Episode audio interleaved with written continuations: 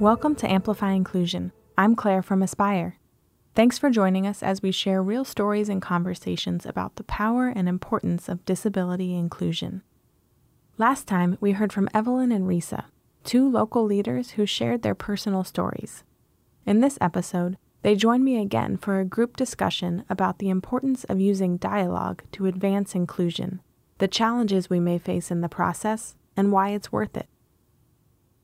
So today I'm here with Evelyn and Risa. We're going to engage in discussion about the power of dialogue. So specifically as it relates to inclusive mindset, which I have talked to each of you about individually. And I think, you know, examining the idea that mindset is foundational, but more specifically that conversation can serve as a catalyst to furthering our mindset development. So to dive into the first question, which is why is dialogue and conversation so critical? I think that our dialogue today is just, you know, echoing again is reflective of why dialogue is critical in, in an inclusive mindset. Because again, you know, how can I be inclusive if I don't continue to have dialogue and discussion with people that have similar identities to me and have different identities to me?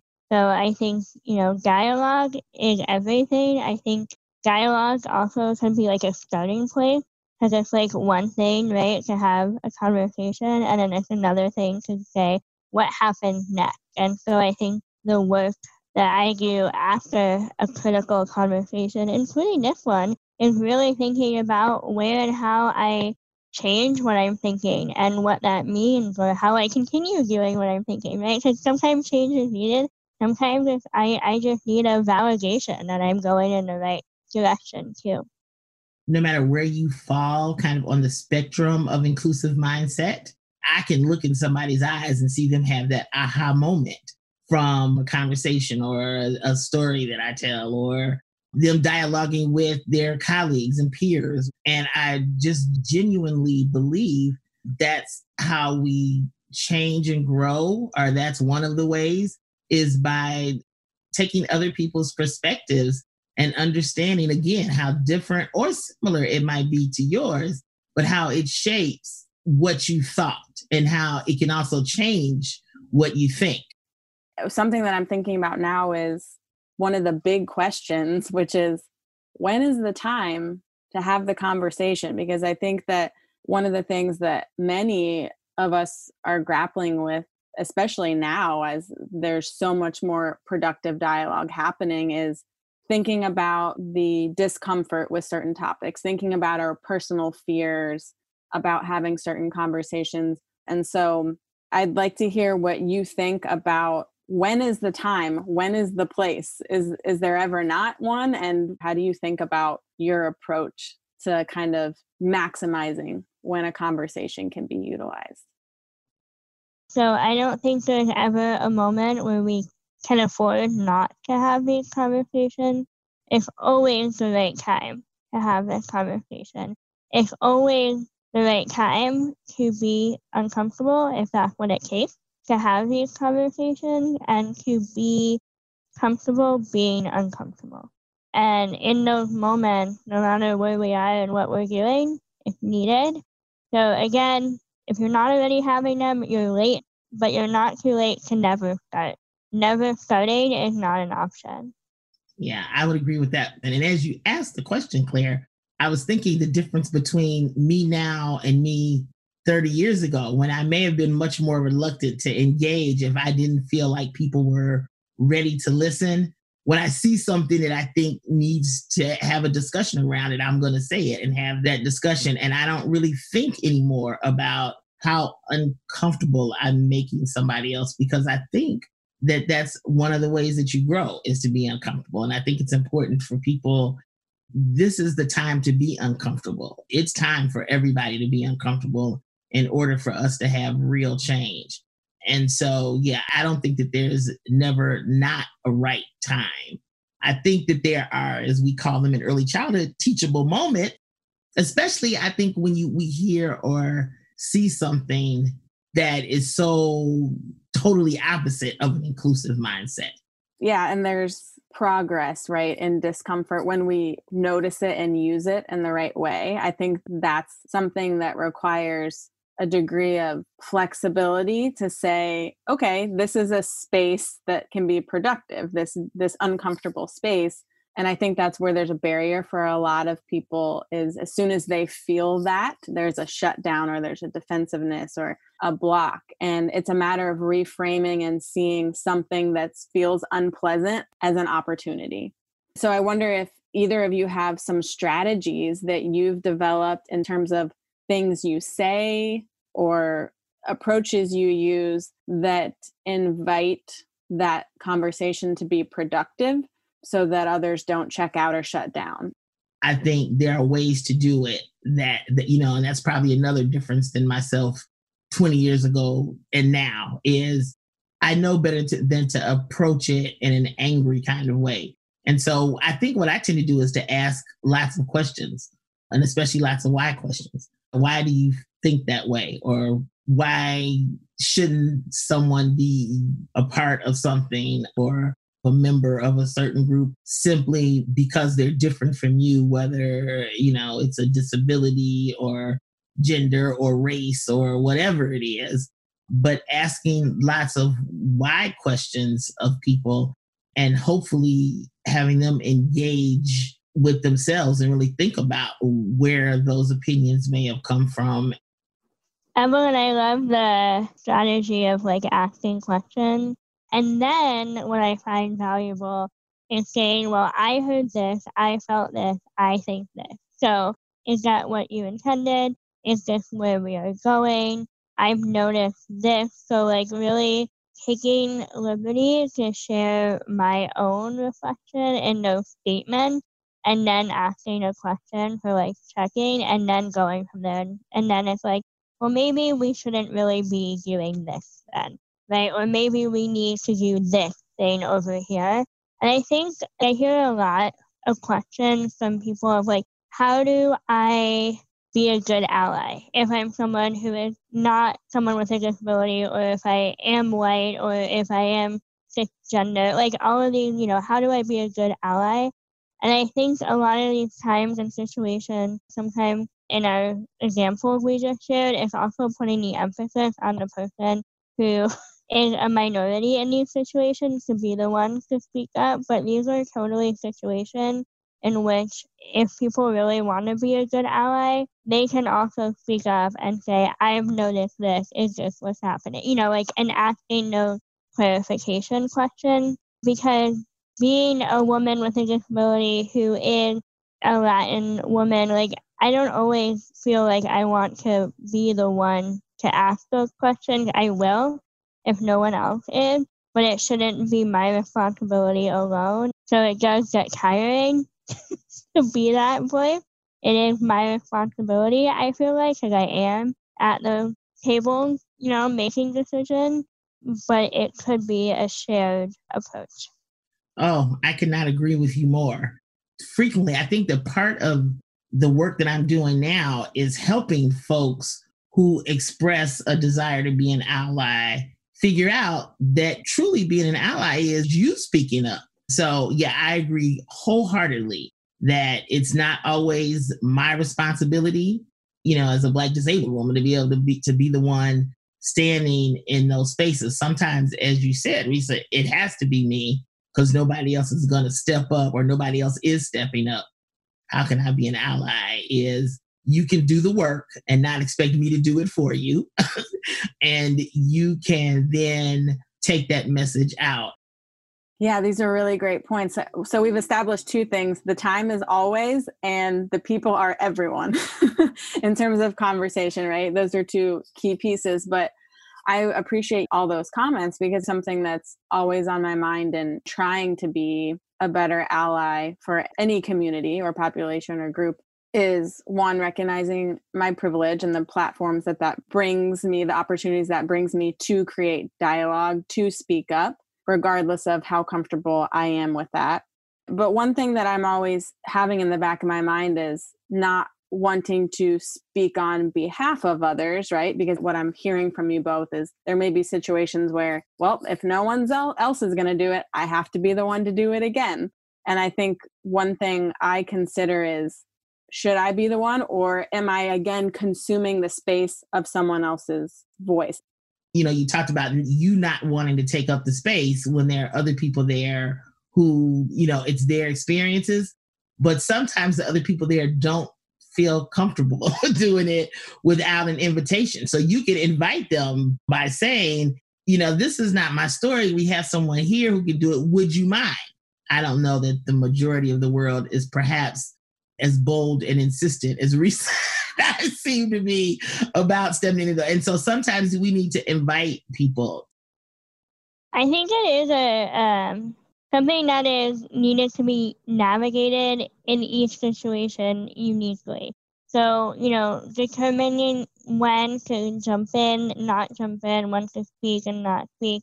So I think it is the work of an ally in these situations to say, am I talking first? Am I talking more than others? So it's a balance. And then I would also say, like, depending upon the situation, right, I'm envisioning what we're talking about to be like a boardroom or, you know, a, committee. And sometimes in this conversation can be taken offline, if you will. And, you know, I would encourage like a separate conversation if someone is an ally and feeling like I didn't know what to do. Like maybe it would be like, hey, Risa, you know, in these meetings, should I step in or shouldn't I? I will tell you, yeah, get on in there. And then also, like, if I am talking, no, like, don't talk over me. But again, there's so many variables to like each situation, and I don't think I can be prescriptive and say like each situation merits the same action, the same strategy. I will like stand by my statement though that no matter what situation it is, we all have a part to play. And the part to play could be a little different, but it really involves all of us. Yeah, these are all really helpful ways to think about it. It's going to depend on the setting and how you fit in at that moment, what your contribution can be to move the conversation forward. So I think sometimes there are moments when people will say or express some incredibly alarming points of view or things and it's very hard to control those emotions in the moment and also to be finding a, a productive path so i think these are all really helpful ways to be thinking about that. We're talking about some proactive strategies and i wonder if either of you can speak to moments when there's very common or prevalent types of roadblocks. I think that there are tons of roadblocks and challenges that come up in this work in this conversation that are probably not unique to different situations or different organizations and I'm thinking of roadblocks that include like, well, we don't have the money to do this, or we don't have the expertise to do this, or we don't have the people to do this, or this isn't really relevant to our work. Or, you know, where do we even start? Right? I mean, those are just some of the common questions that I've heard asked.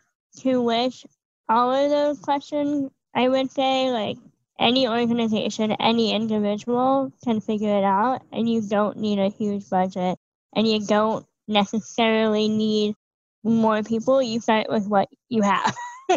and no matter what any of us do for work, what no matter the mission of our organization, whether it be in the private sector, in the nonprofit sector, in the public sector, somehow we all connect the people. Somehow we all serve people, whether as clients or in other capacities, participants, whatever it may be. So I would say any organization should be involved in this work. I can't say that I have a magic trick of a strategy that I've pulled out for how to really meaningfully address this, other than just trying to make clear people with disabilities are part of every community. It's not like we all live over here and we don't interact with your public agency or that we don't shop at your stores or that we don't work in your organization. So if we're not looking at bringing disability into our diversity work, our inclusive mindset, our leadership development work, we're leaving a whole lot of people behind. And we will not move forward as a society as a whole. We will not reach our full potential as a whole if we are not intentional about bringing people with disabilities into our stream of work, whatever that might be. I was actually, when you asked the question, thinking about my work work. Often it is professionals who work with with children with disabilities where it's the biggest roadblock and sometimes it's just because that's what they were taught they just need to see sometimes that there's another way you know i have to say that i'm not thrilled with the pre-service education that a lot of folks get because you know as with a lot of things you know it's it's rooted in what we did 50 years ago and not what we know now. So I think that that this comes right back to that having conversations again and being able to talk to people and show them that there are other ways and how those other ways might be more productive for everyone. But I also agree with everything that Risa said. yeah, 100% and I what both of you said makes me kind of think of this idea of unlearning things that we have been taught or the way we have experienced or maybe had very little experience with others that are unlike ourselves, whether that's all of the areas we've talked about disability, race, gender. How can we go even further back and think about that unlearning piece? What could be different if we all had that type of exposure to this dialogue earlier on in life? I think about my children who are in their 20s and 30s now, and their whole mindset is so totally different. I mean, it's nothing to them to include people with disabilities because they had been included in everything that they did all of their lives. They were part of everything. And so I, part of me really believes that the younger we can do it and the more we can do it, eventually, although I don't think we have till eventually to wait, but I think that eventually it will get there because I can just see so clearly the difference. Kids that are teenagers now, they are even more accepting of differences and of it being a natural part of the fabric of their society and no big deal. Evelyn, I love that answer because I was thinking along the same lines you were. Uh, for me, I am part of that ADA generation, and my growing up was different than the generation before me, and it's also different than the current generation because it was like right on the edge there's been so much improvement in the last 20, 30 years, but there's still so much more to go. So even though we've been more integrated, we're still pretty separate. And we're lacking conversations that are intersectional. So, you know, I'm seeing an increase in these conversations happening more regularly with all generations, including our young ones. And I think it's great. And I think it's going to continue to influence and change our trajectory because the younger we are, I feel like that we have the expectation of real inclusion and what that means, the more it will be demanded. And I can't wait for that to happen. It's a long way off. It's not going to happen overnight. And certainly every generation I think is moving more and more toward the expectation and the demand. Yeah, I think you're right. I am excited now when I look at kind of the social justice mindset that, you know, the younger generations have about things not being right and why aren't they right and we need to fix them. Period. That was funny that you said that, Risa, about being like on the edge of the ADA generation. I feel that way about the civil rights generation because I grew up, you know, not in the middle of the marches. They had happened and the, you know, voters' rights had been paid, but it was still a sticky, weird kind of time. So I can definitely relate to what you're saying there. And yes, I just think that it gives me a lot of hope because I think that they're not willing to wait for things to change and for the old people to change things for them. And if I could just jump in with one more thought, everyone, I love that you brought up like social justice because I feel like, you know, we've been talking about it without actually saying it so far. But, you know, the, the inclusion mindset is where we're going.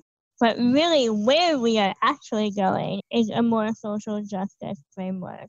And I think that's also a reflection of the demand that our collective generation, our younger generation, are bringing into their work. If we could frame it in terms of advice for others while also integrating, you know, obviously your own experiences, what does it feel like for each of you in the moment? What strategies, what self talk, what things can we use to motivate ourselves to move through these conversations? So I will just have to say and confess that, you know, part of this whole living life with ADHD is emotional dysregulation, you know, and we're learning more and more about that. So personally, and I think that it is helpful for anybody is to really think more and more about mindfulness and trying to stay in the moment and to, you know, I talked about asking questions. Well, I need to ask myself questions too like what is making you flip out like this about this. And let's take a deep breath and count to 10 and and think about you know right now where we are and is getting angry gonna change anything? Is crying gonna change anything? Or what proactive kind of things can we do to make a difference? I don't want to make it sound like i've been that zen for 30 years because i have not. It took me a while to get there but i do have to say that for me personally just being aware that I have a low tolerance for a lot of things and being able to deal with it through mindfulness and staying in the moment and really thinking about what results I want to see has helped for me. For me, I'm still figuring it out. I don't know, you know, I get so ready at work, and this is a moment where we're all definitely feeling tons of emotions, daily that we're living through a pandemic on top of everything else. And so nothing is normal in our in our world right now. And I think just for me, trying to remember to give myself grace in recognizing that and not expecting that I'm going to be perfect every day is a work in progress. And I think it is also powerful for me to be able to like get angry but not act angry. you know, and to be ready and to fight because I feel like a lot of the times it is a fight. So those are my thoughts. I'm still learning. Welcome any mindfulness strategies that might be out there. Yeah, and those are usually a good cue that this is the time to speak up. It's a matter of how we frame that right in a productive way. So I I would like to kind of start closing us out by asking each of you what this conversation between the three of us has brought up for you what takeaways do you each have from this experience? Claire, thank you so much for inviting me to have this conversation with you and Evelyn. A few takeaways for me. One, I feel like sometimes I don't talk about what I do and, you know, my strategy is just do it. But I have found it helpful to talk about it and to hear your experiences, Evelyn, too. You know, I feel like sometimes we just do the work without taking a moment to really think about it. I said earlier, sometimes you just need validation, you know, and I so appreciate like all of us just being like, yeah, now is the time to have this conversation. And if you're not, get on it. you know, I think it, it's good to, to hear that. And just another thing is, no one has figured it all out. We are all figuring it out together, and it is a journey. And clearly, we haven't figured it all out because we haven't met our goal yet. But it's good to know that there's many people on the journey with us. Yeah, that validation sticks out for me because I agree. I don't think we have these conversations with other people in this kind of space. We're thinking about our work all the time, but it's usually in a kind of problem solving, what are we doing, the, the work, and not a chance to really reflect.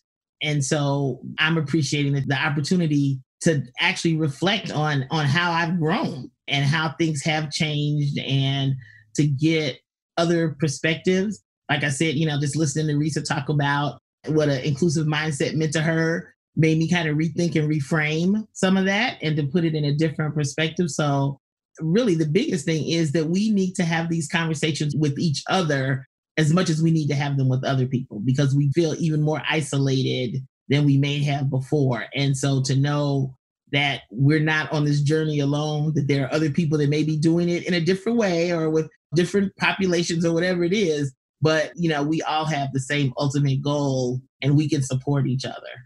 Yeah, thank you for saying that because I think something that we all express is that doing the work is really exhausting too. And even more so when you feel that you are being the voice or have always had to be the voice for a, a certain marginalized population and feeling that it's time for others to share to share in that fight you know which is something that you both sort of express so i think you're right that just motivating lifting each other up acknowledging the exhaustion and the challenges that come from that is a big part of it and I want to thank you both because you were incredibly open and sharing your personal stories with me and being open to thinking critically about how others can kind of start to adopt or be more reflective about their own inclusive mindset. This conversation was so useful to me personally. Uh, this whole process was. So, thank you both for helping me to grow through this experience. And I think that others hearing our conversation and the learnings and your perspectives will hopefully inspire others to do some more of that personal reflection and thinking about how they can take action and and hopefully help others to start growing as well. So thank you so much for being a part of it. Well, thank you for inviting us. I, it was great. thank you. Yes. I'd like to thank Evelyn and Risa for sharing their time and insights with us. Join us next time when we meet two new guests focusing on greater accessibility in arts and culture. Until then, Stay connected with us at aspirechicago.com and be a part of the inclusive movement by rating and subscribing to Amplify Inclusion. Thanks for joining us. This episode was produced by the Inclusive Solutions team and co produced and engineered by Subframe Sound.